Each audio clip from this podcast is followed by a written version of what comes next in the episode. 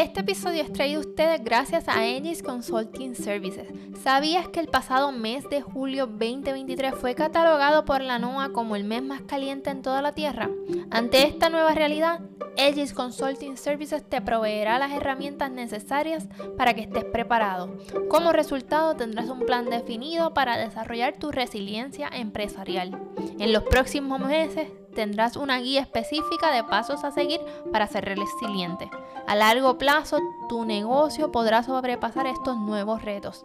La ayuda que necesitas está en Aegis Consulting Services. Aegis Consulting Services está aquí para ayudarte. No pierdas más tiempo. Visita www.esgist.org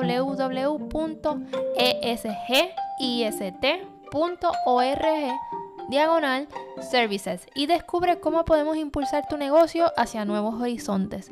Aegis Consulting Services, tu aliado para tu éxito empresarial.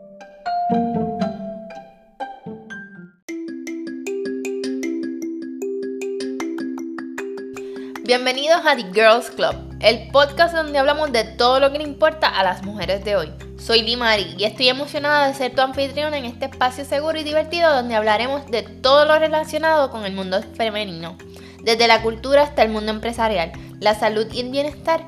Aquí todas las mujeres se sentirán escuchadas.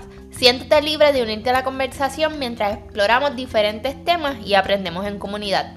Así que busca tu taza de café o la bebida que prefieras y conéctate a The Girls Club.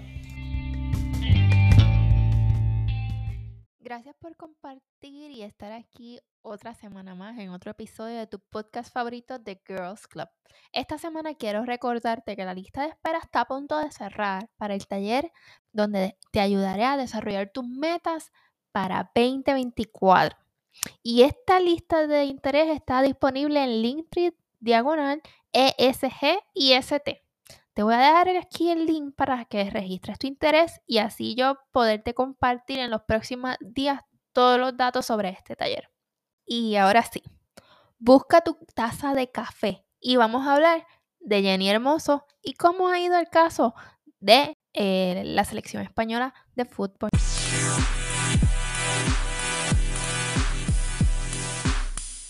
El hashtag se acabó surgió en respuesta al comunicado que emitió Jennifer Hermoso después de la conferencia, donde Luis Rubial aseguró que el beso fue consentido, ¿verdad? ella. Sin embargo, como dice la ley de Newton, para cada acción hay una reacción igual y en, y en sentido opuesto. Han pasado tres semanas desde este evento. ¿Y qué ha pasado? Uno de esos eventos positivos es que la entrenadora Sarina Whitman cuando recibió el reconocimiento a Entrenadora del Año, dedicó su premio también al equipo de España, ya que por este evento ha sido su logro un poco empañado y ella quiso tomar este momento, ¿verdad? Y celebrar, reconocer, traer a la luz un evento que ha sido un poco empañado. Y durante su celebración, ¿verdad? Pues ella invitó a, a un equipo contrincante. Otro momento positivo ¿verdad? Que se vio a través de la prensa española y también en conversaciones informales, es que muchas de las conversaciones empezaron a partir desde el punto de vista de que la conducta de Rubiales estuvo mal. Podemos debatir o diferir de cuáles iban a ser los próximos pasos o los resultados, las consecuencias. Sin embargo, que todos los participantes de una misma conversación con diferentes backgrounds, edades, ideologías podamos partir de ese punto común es uno de esos primeros pasos para movernos a promover este cambio. Aunque ese primer paso para muchos puede ser difícil en distintos aspectos, haberlo dado es significativo. Pero ¿qué ha pasado con este incidente? El pasado 6 de marzo, Jennifer Hermoso sometió los cargos criminales contra Rubiales. Distintos medios han mencionado que si llegan a prosperar, podría obtener hasta una máxima pena de cuatro años. Por consecuencia, el pasado domingo, Luis Rubiales renunció a su puesto como presidente de la Federación Real Española de Fútbol y en su carta mencionó, y cito, tras la veloz suspensión realizada por FIFA, más el resto de los otros procedimientos abiertos contra mi persona, es evidente que no podré volver a mi cargo. Insistir en quedarme a la espera y aferrarme a ellos no va a contribuir a nada positivo ni a la federación ni al fútbol español. Entre otras cosas, porque hay poderes fácticos que impedirán mi vuelta. Número 3.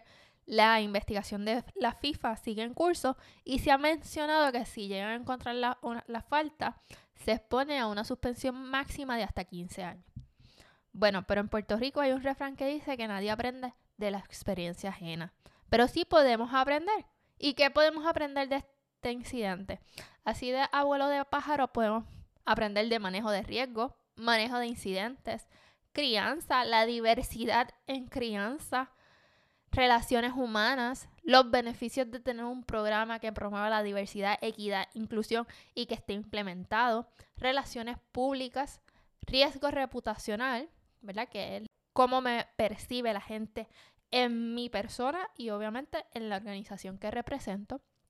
Número 8, el manejo de talento humano, la cultura organizacional, el compromiso de ESG o Environmental, Social and Governance y la alineación de los Sustainable Development Goals en mi organización. En este aspecto te quiero dar un ejemplo de uno de los impactos y ese aprendizaje que podemos tomar de esta experiencia.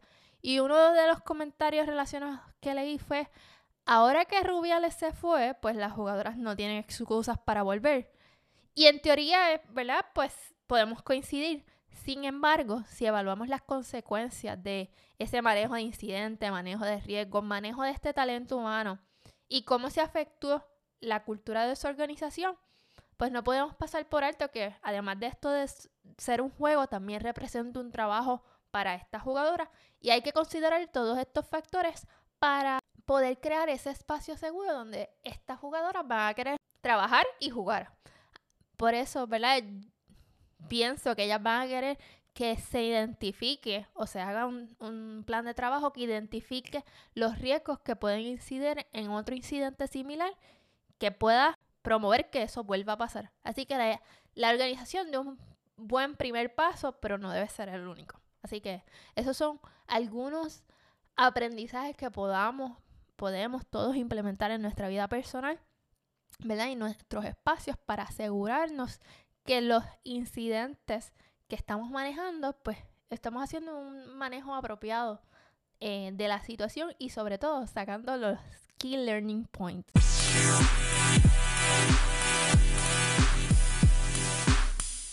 Para recapitular, la tarea de hoy es reflexionar cómo podemos aprender, obtener un conocimiento más exhaustivo de cómo manejar estos eventos de violencia e identificar señales que puedan ser indicadores que nos lleven a hacer un análisis más exhaustivo de nuestro ambiente.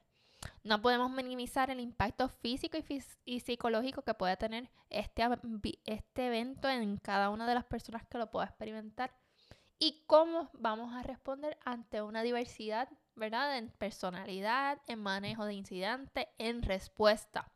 De igual manera, debemos trabajar para identificar esos riesgos que puedan aumentar mi riesgo reputacional.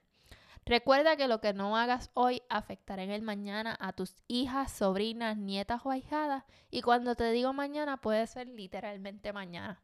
Mi propósito es que los datos que he compartido contigo hoy sean de ayuda para motivarte a la acción. Lo importante es que haremos con la información que tenemos hoy. Mi objetivo será trabajar para un mundo mejor.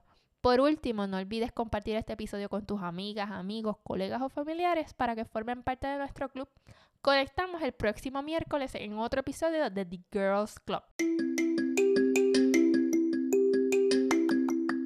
Y así termina otro episodio de The Girls Club. Espero que hayas disfrutado el tema de hoy. En otras palabras, hayas aprendido algo nuevo y encontrado inspiración para tu vida. En The Girls Club mi objetivo es crear un espacio seguro y divertido donde las mujeres de hoy podamos compartir nuestras experiencias y sentirnos escuchadas.